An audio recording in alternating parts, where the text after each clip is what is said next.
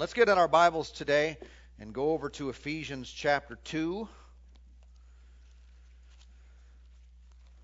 I want to continue this morning. We got a message I believe will help and stir and excite you and your relationship with God. We've been talking about the rules of grace, and so we want to continue today uh, with this message. Of course, all the previous parts to this series are available on our website. You can go there and listen to them for uh, for free. Doesn't cost you a thing, and uh, I believe it'll be very helpful. Let's go ahead and pray today. Father, in the name of Jesus, we believe that you're at work in our hearts and our lives today, and we ask you for utterance in the Spirit. May we speak by inspiration, that each person may receive those things that are necessary for this day and this hour. Thank you for your word that comes alive inside. Give us eyes to see and ears to hear, hearts open and receptive, we pray, in Jesus' name. Amen. All right, Ephesians chapter 2. Let's read verse 8 and 9. It says, For by grace you have been saved through faith, and that not of yourselves.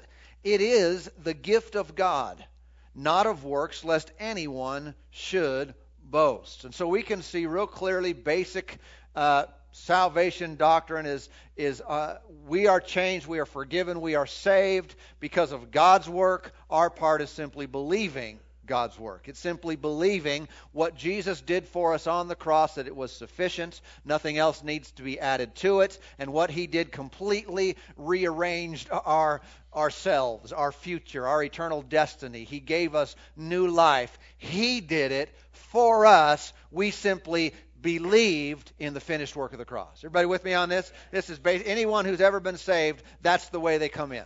Anyone who has a relationship with God today, they have uh, come in by His grace, not by their own self works, not by their own efforts, not by their own goodness. Okay? Okay.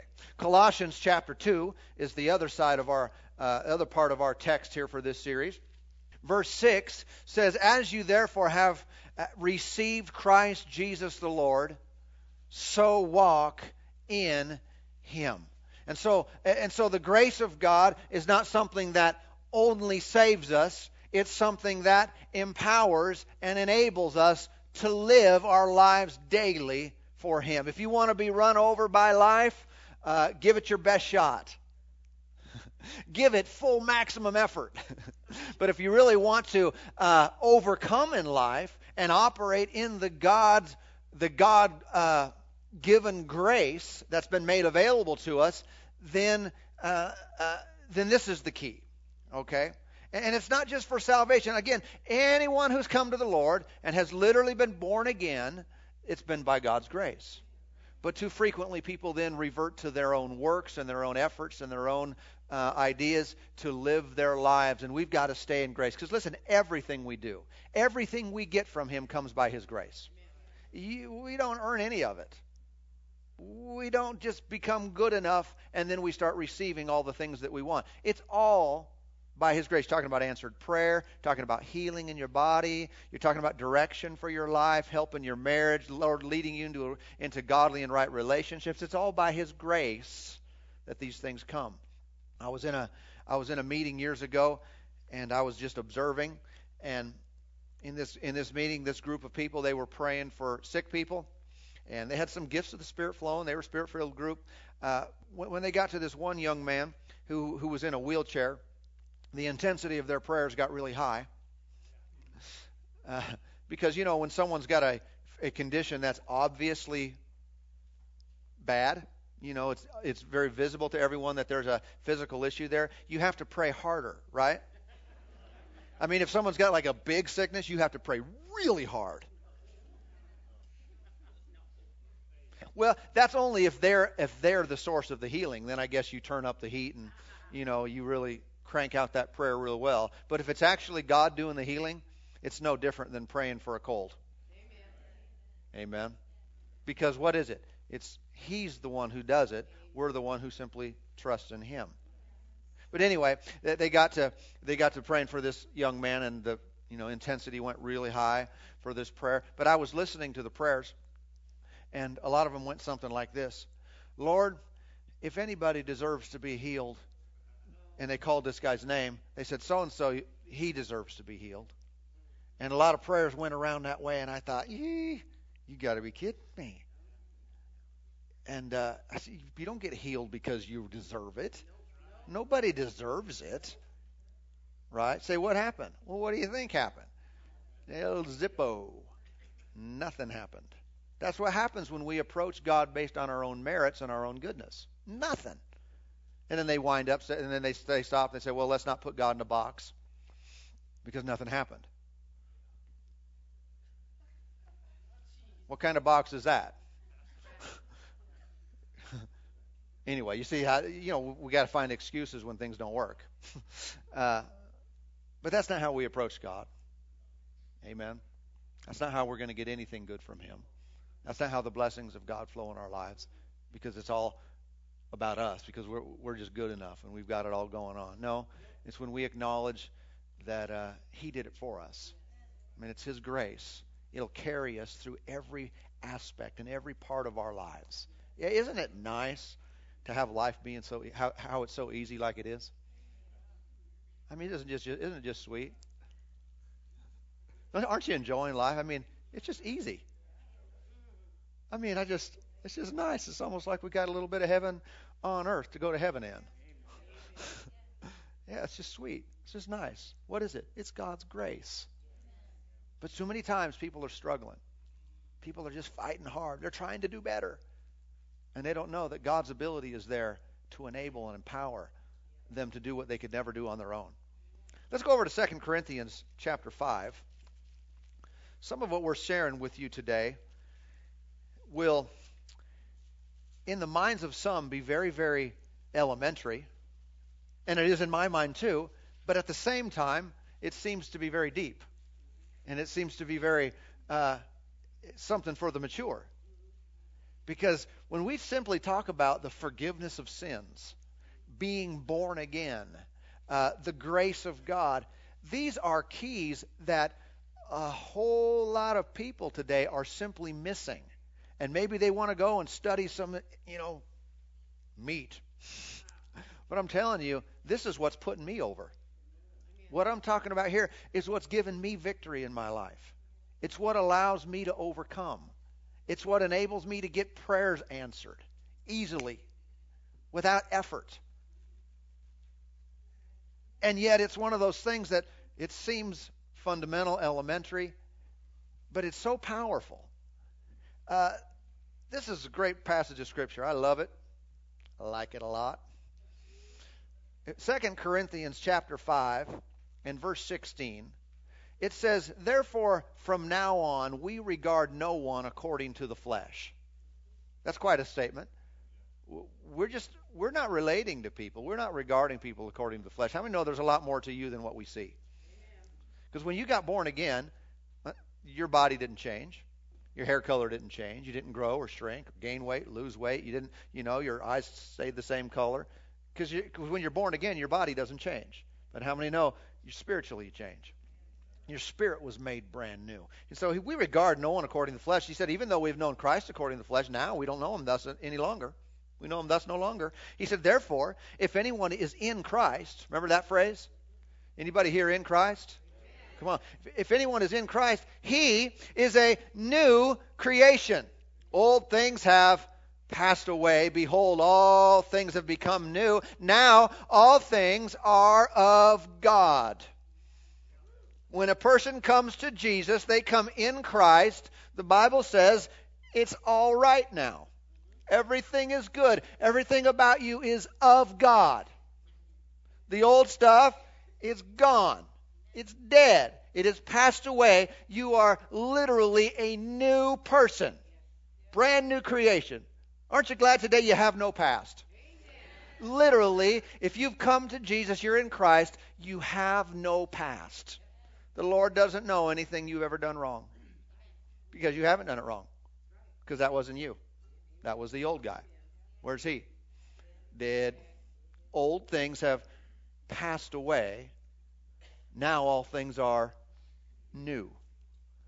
I was reading this from a few different translations, several in fact.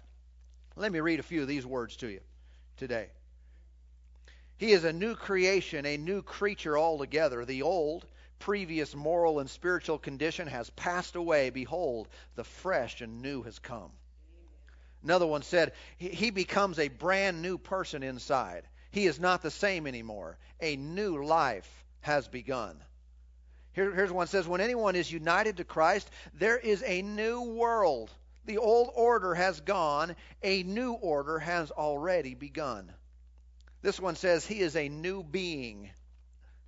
This one said, He becomes uh, a new person altogether. The past is finished and gone. Everything has become fresh and new. Or another one says, the deadness of our former condition has passed away.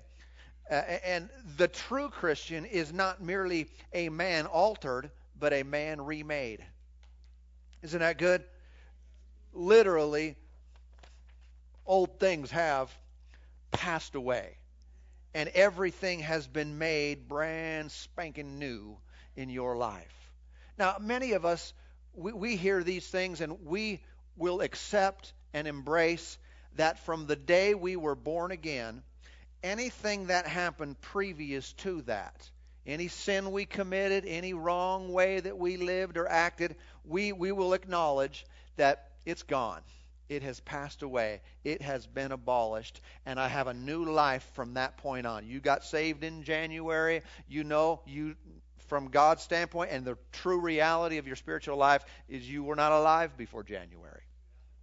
Right? But here's where a lot of Christians struggle is they think, okay, I got born again, there's no past before that, but the problem is after I got born again, I've blown it. Since I received Jesus, I've sinned again.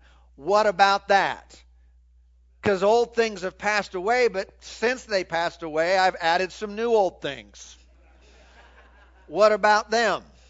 Okay, here, here's the deal if it's true that from the moment I get born again, then all that stuff continuously continues now to build up, then this verse is only good for a very brief period of time.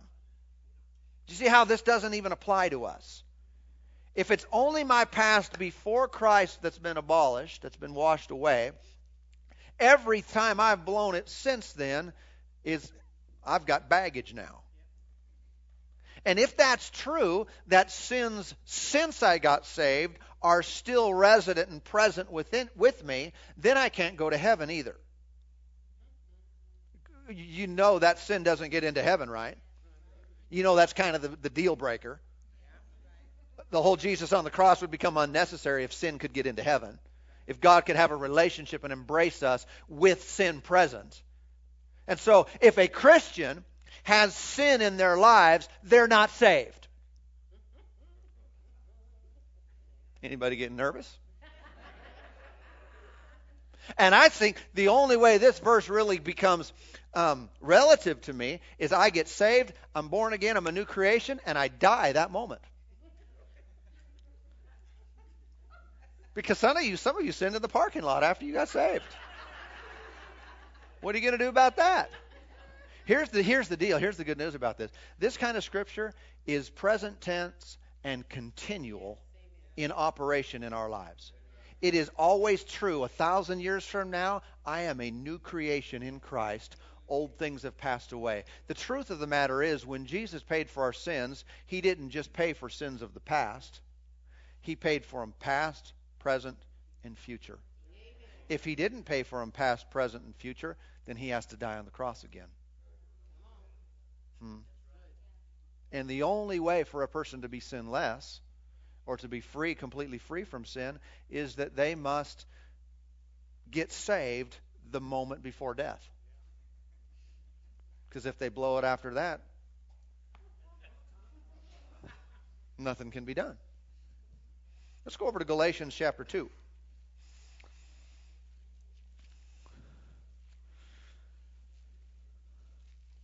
And so you have no past. I know this is going to be a challenge for some to wrap their mind around, but I'm going to give you the word and you can accept it or reject it. You can stay bound up as a failure and a sinner, or you can come and be a Christian. You can have new life in Him and experience it from day to day. But it's really true that even what you haven't done yet's already been forgiven. I mean, that's almost too good to be true. It sounds like such an amazing concept. You mean what I was going to do tomorrow? well, hopefully you're you're not planning to do it, but that's another issue you've got going on. But things that I sins that I haven't committed, they've already been forgiven. Have to have been. If they haven't been, you have no hope. I have no hope because Jesus isn't going back to the cross. Hmm. Amen. Okay, Galatians 2, Paul said here in verse 20, I have been crucified with Christ. It is no longer I who live, but Christ lives in me. Now, what happens when someone is crucified? They die, don't they? Paul said, I was crucified with Christ. Now, he wasn't physically crucified. He wasn't one of the guy, one of the crooks on the cross next to him. But he said, I was crucified with Christ. That means he died with him. He said, It is no longer I who live. What does that mean? There, there's an element to the Christian life, and this is this verse is a real big key to having success and victory and living in the grace of God. Okay, is that we see ourselves as dead. So how do you do it? There is no me. In a very real sense, there is no you. As long as you live for you, and as long as you keep you breathing, you're going to be in charge. You're going to be operating in your own efforts. But the moment we see ourselves as dead, my li- I've been crucified with Christ, then now it's no longer I who live, but it's Christ who lives in me. This is Jesus who can do all things. Nothing is hard for him. Nothing is difficult for the Lord. And if I want to have this ability working through me, I die and let him live through me. Everybody with me on this? Okay? He said, And the life which I now live, see, you're alive? Well, kind of. But it's not really me, it's Jesus in me. My life, no. His life, yes. The life I now live in the flesh, I live by faith in the Son of God who loved me and gave himself for me. Okay? This verse right here, now, check this out. This is the way for a believer to live today for a Christian to live today, this is the answer. That's quite a statement, isn't it? But Paul said, The life I now live, this is how I do it. This is how I conduct myself. This is how I overcome. This is how I live in God's blessing and favor in my life. How does he do it? By faith, not by goodness, not by I'm all that, not by everything I do, by faith in what? In the Son of God who did two things who loved me and gave himself for me.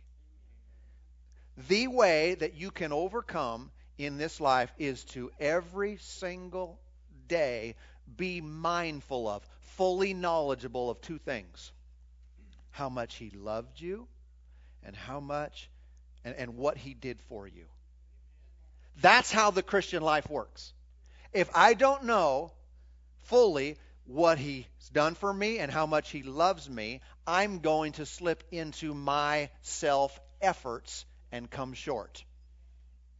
But if I know what he did for me, how much he loves me, his grace flows in me now. Now it's no longer I who live, but he's living through me. It's Christ who lives through me. He causes me to be victorious and overcome in every circumstance and situation when I know that. Oh, I don't know about you. Uh, I really think that if we could all be reminded of this every day. And you know that's the key? That's why we have communion. That's why we do water baptisms. That's why we do all these things. They're reminders of what is true and what's a reality, what the Lord has done on our behalf, and how we are simply recipients of the most amazing gift that we could never uh, cause to happen in our lives by ourselves. Do you know today how much He loves you? Do you know what He's done for you? Then you're operating in the faith. You have faith in the Son of God. If you don't know how much He loves you, don't know how much He's done for you, you don't have faith in the Son of God. You're very likely operating in the flesh. And you're, you're, you're trying. You might have a good motive, but it's hard for you. You're struggling. Prayers don't get answered very frequently. You kind of throw up a prayer, hoping it'll land. You probably you probably frequently get a lot of try to get a lot of people to pray for you because you think that helps. But you don't see many results. But if we know how much he loves us and we know what he's done for us, he now lives through us. Jesus gets his prayers answered. Amen. And when he's living in me and through me, this is when I rise up to the level of the new covenant and I operate in all that's been provided for me through the cross of the Lord Jesus Christ. Daily knowing how much he loves me, what he did for me. This is how the Christian life works. I feel like I need to say that about 10 more times. Daily knowing, not I used to know, not I know a little bit. Be reminded of it daily how much He loves you and what He has done for you. Your faith will soar. Your faith will be strong. In fact, really the way some of this is written, if you read this in the, the Young's literal translation, it says, With Christ I have been crucified, and live no more do I. And Christ doth live in me, and that which I now live in the flesh, in the faith I live of the Son of God, who did love me and did give himself for me. What, what is it? The faith of the Son of God. Literally, sometimes people feel like my faith is insufficient. Use His then.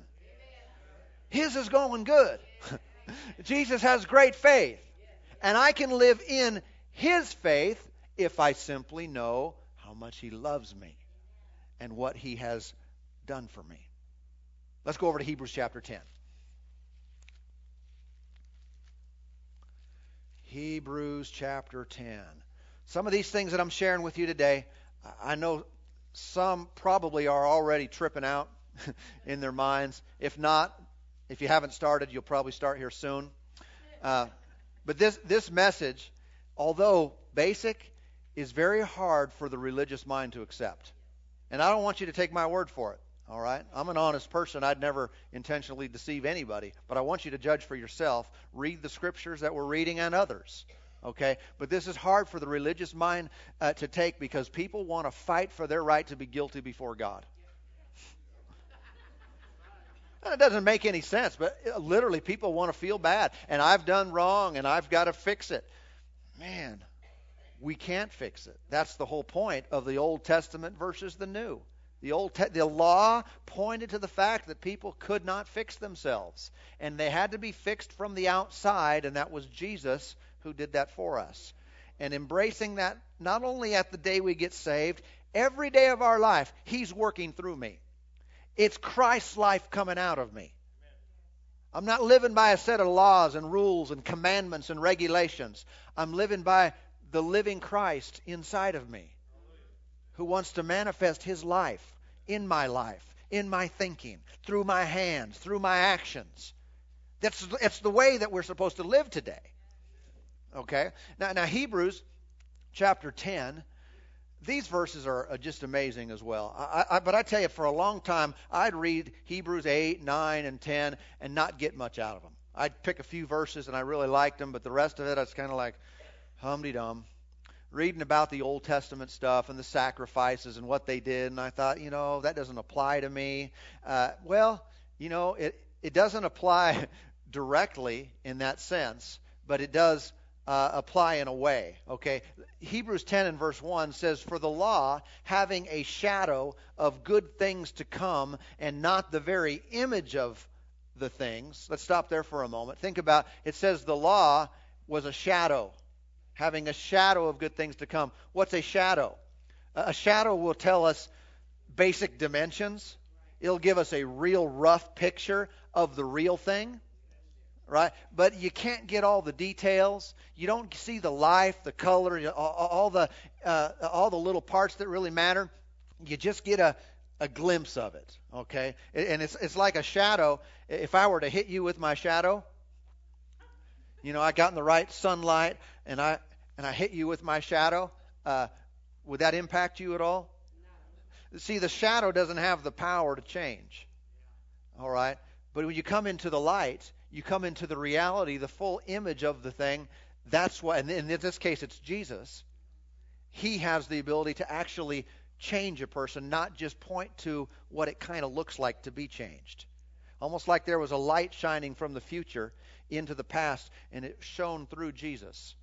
And so in the law, and the Old Covenant, they could see kind of parts of it. And they could see it in the sacrifices and some of the things that they did there's something coming. I kind of like it. It looks pretty good. I'm not sure exactly what what this is going to actually look like though. And now here today we see redemption and and Jesus in the light. And when seeing that, of course, he has the power, and this has the ability to change us forever.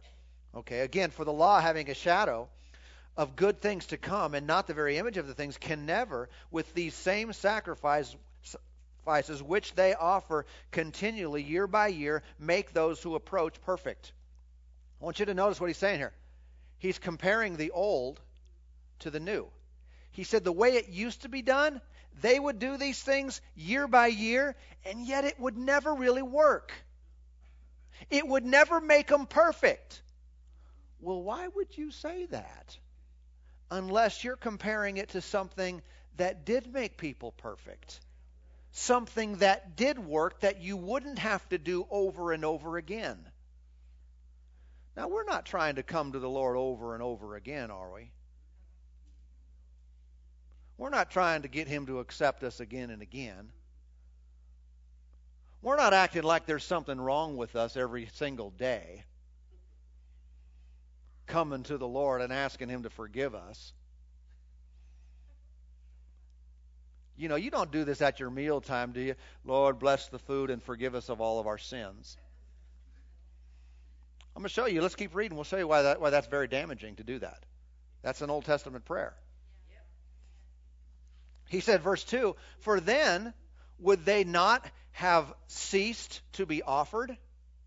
For the worshippers, once purified, would have had no more consciousness of sins. Notice the language he said if that would have worked, they would not be conscious of sins. But just the opposite was happening there. They were having sacrifices again and again and again so that they would be conscious of sins, so that they would feel like losers, so that they would feel like, I've come short of God's glory. I need help. I need a Savior. And he's contrasting that with the way it is today, we're not supposed to be conscious of sin anymore. I'm supposed to be conscious of Him, not of sin. That I'm right, not what's wrong, because in Him there is nothing wrong. Can you see that's exactly what He's saying? That's the way it used to be. They were mindful of sin. You are a sinner. You need saved. You need to get things fixed in your life. But in the new covenant, we're supposed to be knowledgeable, knowledgeable of this truth. I am fixed.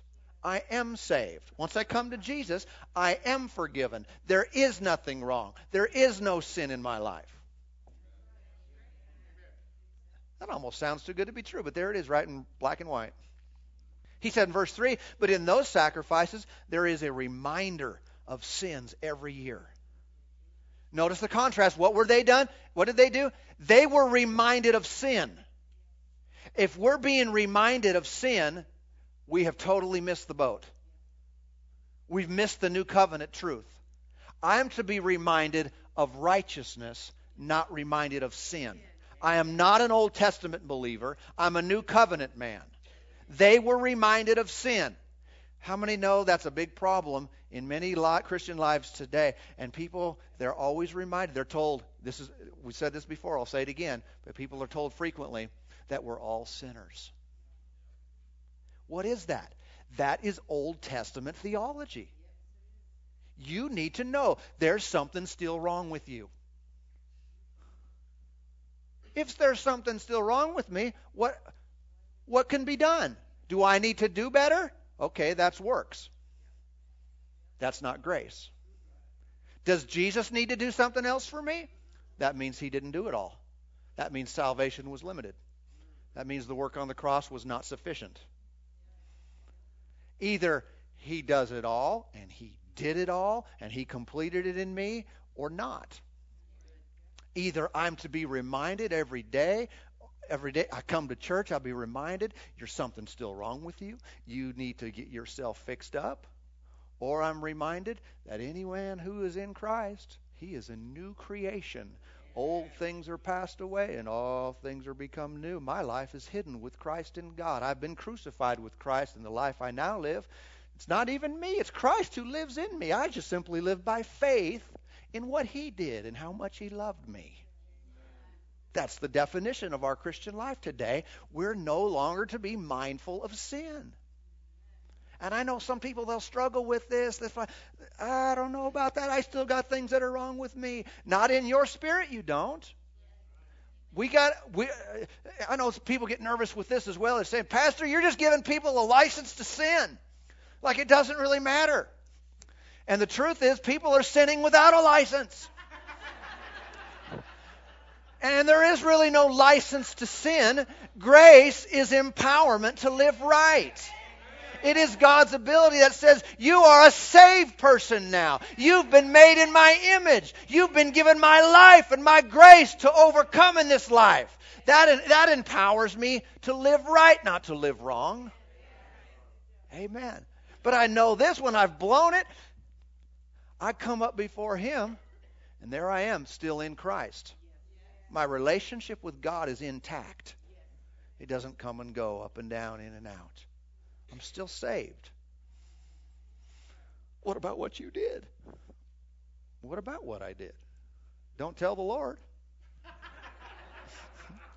Because he thinks I'm still in Christ. I'm thinking he's right. You saying it doesn't matter? Listen, sin is a problem. Sin will hurt, sin will destroy your life. But it has been dealt with in Jesus on the cross. That's the truth and that's a fact. And we use that as power to overcome, not as license to do. I mean, that's silly.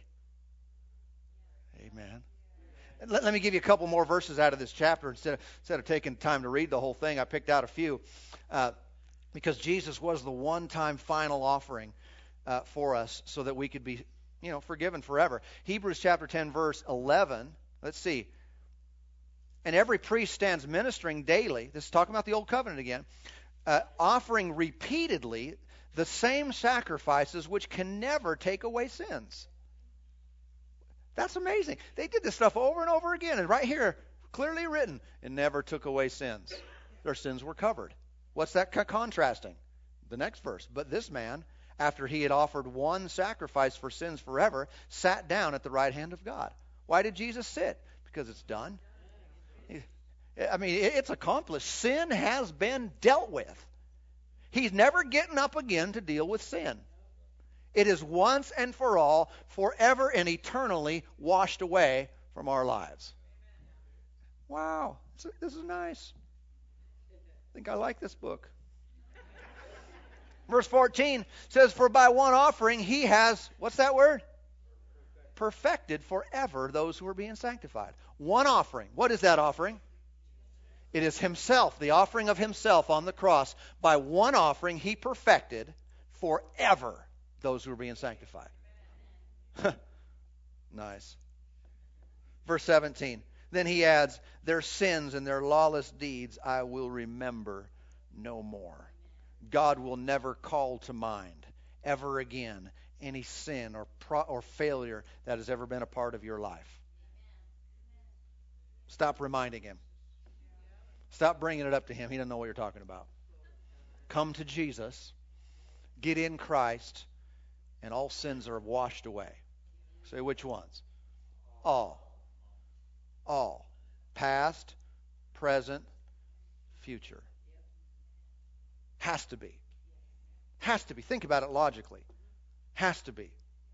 If sin was such a big deal, that it could not be dealt with any other way than God Himself taking on human flesh, coming in the likeness of men, bearing our sin and shame on the cross. And that was a big deal. We could talk about that for a while. But if it really took that, and now He's done, and I sin, and now that sin still exists, then He's got to go through that again. But never, never, never will He do it. Sin has once and for all been abolished away. Let's go over to Acts chapter 13. I got to show you two more things over here today. But our righteousness, again, is not based upon our prayer life or any other thing we do. It's based upon Jesus. We should stop trying to be better. Acknowledge that in Him you are better. If you have a past, and again, we don't in Christ, but if in your life you have uh, you know, maybe you were in the world for a long time. You did a lot of things in the past that were wrong and sinful. Let me encourage you not to talk about it very much. And, and I say very much to the extent that it can help somebody else. It's a testimony of what God brought you out of, how He saved, delivered, and helped you. Then you can talk about it and use it. But uh, you know, as a believer, we should never be talking about things kind of, you know, like we enjoyed it. Hmm. Because sin, remember, is only pleasurable for a season. Then it cleans your clock. And you pay for it. Right? And so I never want to be just talking about, oh, I used to do this, and I used to party like this, and I used to do these things. Uh, man, only if I'm talking to someone who's in it. Only if I'm sharing to a degree where I can say, and the Lord saved me, and He set me free, and He delivered me, and I'm giving glory for what He delivered me from. Other than that, that guy's dead. I want to dig him up. He's gone. I want to be mindful of him, not of sin. Every time I come before him, I'm mindful of the blood of Jesus that was shed for me. And my I'm washed and cleansed, therefore I come before him without guilt and shame. One of the things that we deal with now from day to day is a lot of times people are trying to qualify themselves for God's blessings. They see His promises, they see what they desire and want, and so they're trying, endeavoring to make themselves good enough to get some of it. It's like if I haven't sinned for a week, you know, or at least that thing that I've, you know, repented of a hundred times, and I haven't done it for a while, then I feel confident before God then I feel like, okay, I'm ready to pray. I'm ready to serve because I feel good about myself. How many understand that that person is coming in their own merits? You understand what I'm saying? People are trying to qualify themselves to get their prayers answered, to get blessings from God, to have things happen in their lives that they desire that God has promised. And we know this. Well, most of us know this. We've come beyond this. You know, it's in there are some with the knowledge of God that is limited and it's incorrect in some ways, where they feel like if God doesn't answer my prayer, well, it's because of his sovereignty. It's because that he just chose not to do it. But we understand, if you've been around here, you understand that's not correct theology. Uh, all the promises of God in him are yes and amen. All right, I'm in Christ, so I get all the promises, and the answer is yes every time. Okay, we under most of us understand that. So what what we come to then is this: if, I, if something's not happening in me, I know it's not God's fault. So what's the logical conclusion? Must be my fault. Isn't that logical? He's always right, and if it's not happening, must be a problem with me. But here's here's where that can go can go wrong. Uh, what is wrong with me in that situation is not sin what is wrong with me is thinking that uh, because it, be, hmm, how can I say this? It is thinking that somehow God is not doing it for me because I'm not good enough. That's what's wrong. The thing that is wrong in us is feeling like we are not qualified or not, uh, uh, we haven't done enough to get God's favor and blessing in our lives. That's what's wrong. It is true that it's never on God's end, it's always on our end. But it's not true that, well, it's because I skipped my Bible reading this week. It's, it's not true that ah, I was supposed to witness to this guy and share Jesus, but I didn't, and, and uh, that's why God's not talking to me anymore, not answering my prayers. That's not correct. Why? Because those things have passed away. Those things have been washed away. I'm forgiven in Him. The thing on my end that hinders, again, is the belief that something is wrong. That's keeping it away. This is where all of Christianity comes back to in our day. It is about believing and not about performance. Let's look at Acts 13 and verse 38. All right. Paul, the Apostle Paul, is preaching here. We're going to pick up here at the last part of his uh, message. Uh, he said, Therefore, let it be known to you, brethren, that through this man is preached to you the forgiveness of sins. That's talking about Jesus. He said, And by him, everyone who believes is justified from all things which you could not be justified by the law of Moses. This is the gospel in a nutshell, isn't it? What are we preaching? What, what was he saying? Just real simple. Everyone who believes, not everyone who acts, not everyone who who who, uh, who lives right, who has no sin in their life. Everyone who believes is justified. You know what justified means? Just as if I'd never sinned. Everyone who believes in him, what he did in his finished work, is made just before God. You are justified before him. How? Through believing. And this is this does something in us. It says that could never be done through the law of Moses. No amount of following the rules, no amount of the commandments, no amount of doing everything right can ever produce what believing in Jesus can produce. Yay. We proclaim his name. We make the name of Jesus known because he's the only solution.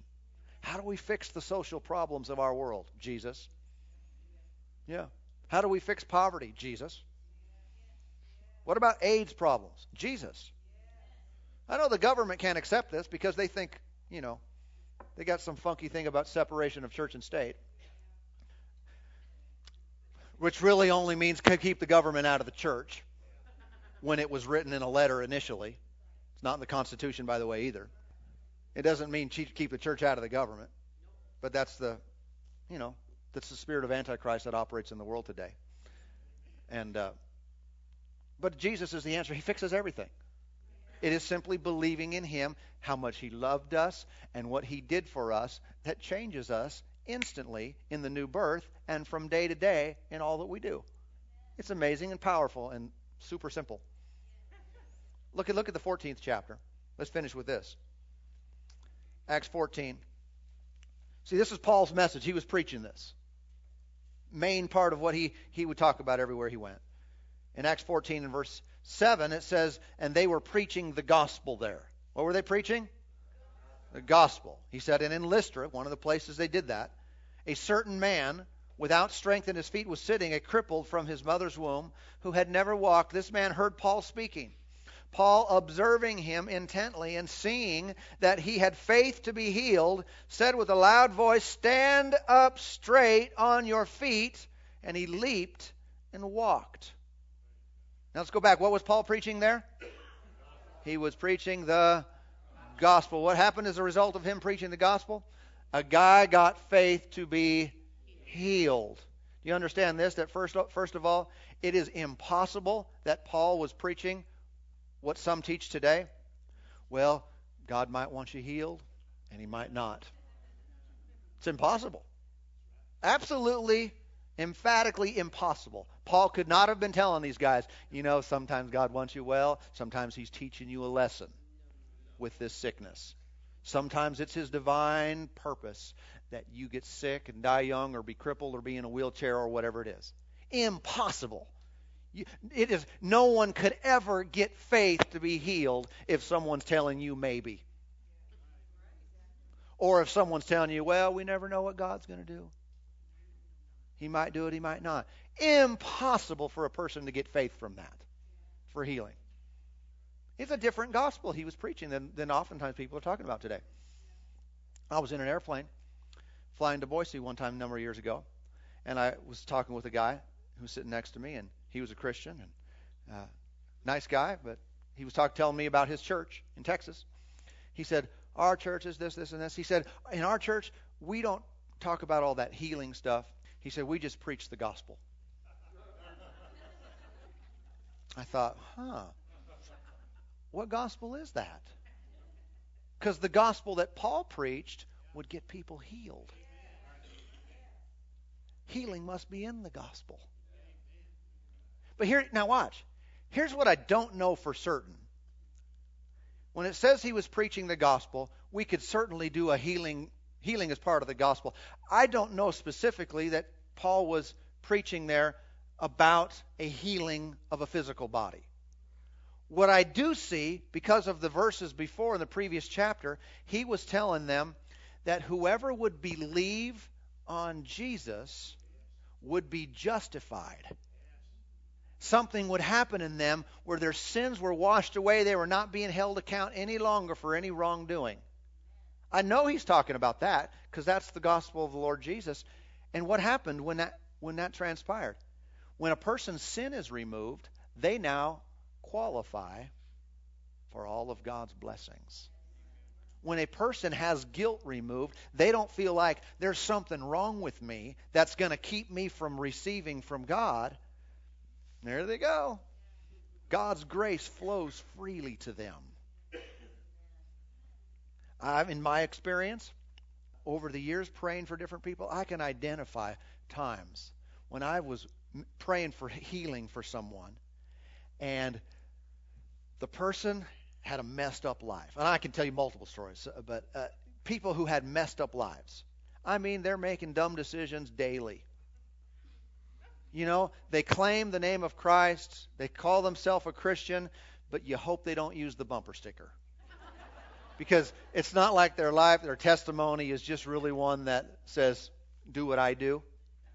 It's more like, okay, you're a Christian, but you know, got a lot of growing to do. And uh, uh, but in those situations, prayed for people, and the power of God instantly and immediately and easily eradicates sickness and disease, and they get healed right before my eyes. And all it do, what it does for me, I stand back and say, "Thank you, Lord, for your grace and your mercy," because it was obvious not a reward for their right living. They weren't living right. They had a lot of issues, but God comes in and does it anyway. And sometimes you'll get someone who is living right, and they're faithful, and they're doing all this stuff, and they come up, and it's like laying your hands on a rock. No, nothing's flowing. There's no power flowing. What's going on here? Here's what oftentimes is the case one person knows they're not coming on their own merits, their own goodness. And they say, Lord, have mercy on me. Lord, touch me and the other person feels like they deserve it.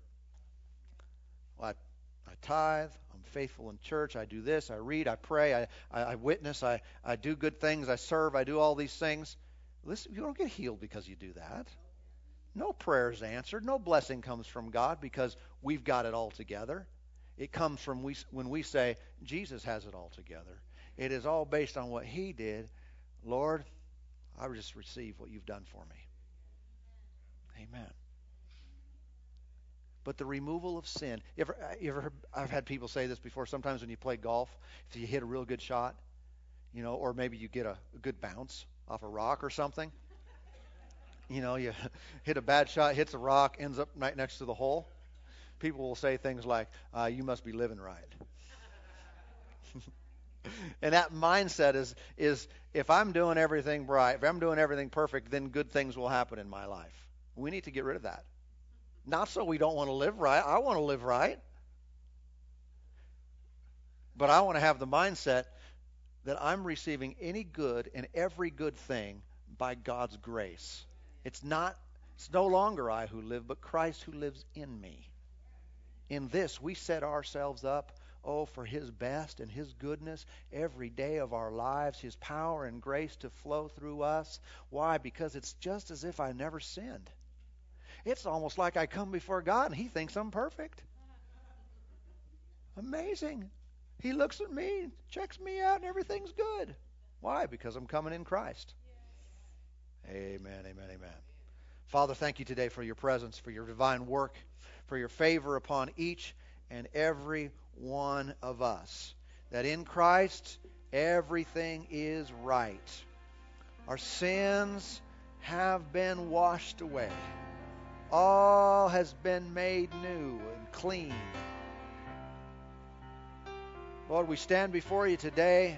We come before you not on our own merits or our own goodness, but we come knowing that, that Jesus was our substitute. He took our place. And Lord, we receive healing, answer to prayer, forgiveness of sins. Lord, our lives changed and made right and new. Thank you for what you're doing in each and every person today. Thank you for your grace that abounds toward us. Oh, we give you glory and honor and praise, thanksgiving to your name. For those who've come to church today that have never been saved, Lord, if they were to